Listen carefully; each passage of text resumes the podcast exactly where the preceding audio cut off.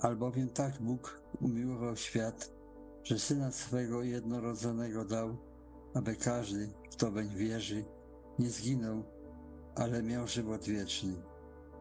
Bo nie posłał Bóg Syna na świat, aby sądził świat, lecz aby świat był przez Niego zbawiony. Kto wierzy w Niego, nie będzie sądzony.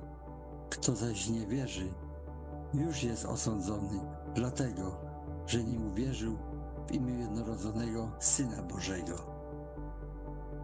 Patrzcie, jaką miłość okazał nam Ojciec, że zostaliśmy nazwani dziećmi Bożymi i nimi jesteśmy. Dlatego świat nas nie zna, bo Jego nie poznał. Umiłowani, teraz dziećmi Bożymi jesteśmy, ale jeszcze się nie objawiło, czym będziemy. Lecz wiemy, że gdy się objawi, będziemy do Niego podobni, gdyż ujrzymy Go takim, jakim jest.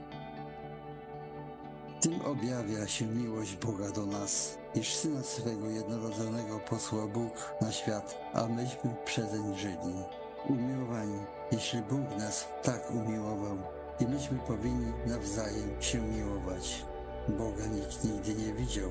Jeśli nawzajem się miłujemy, Bóg mieszka w nas i miłość Jego doszła w nas do doskonałości.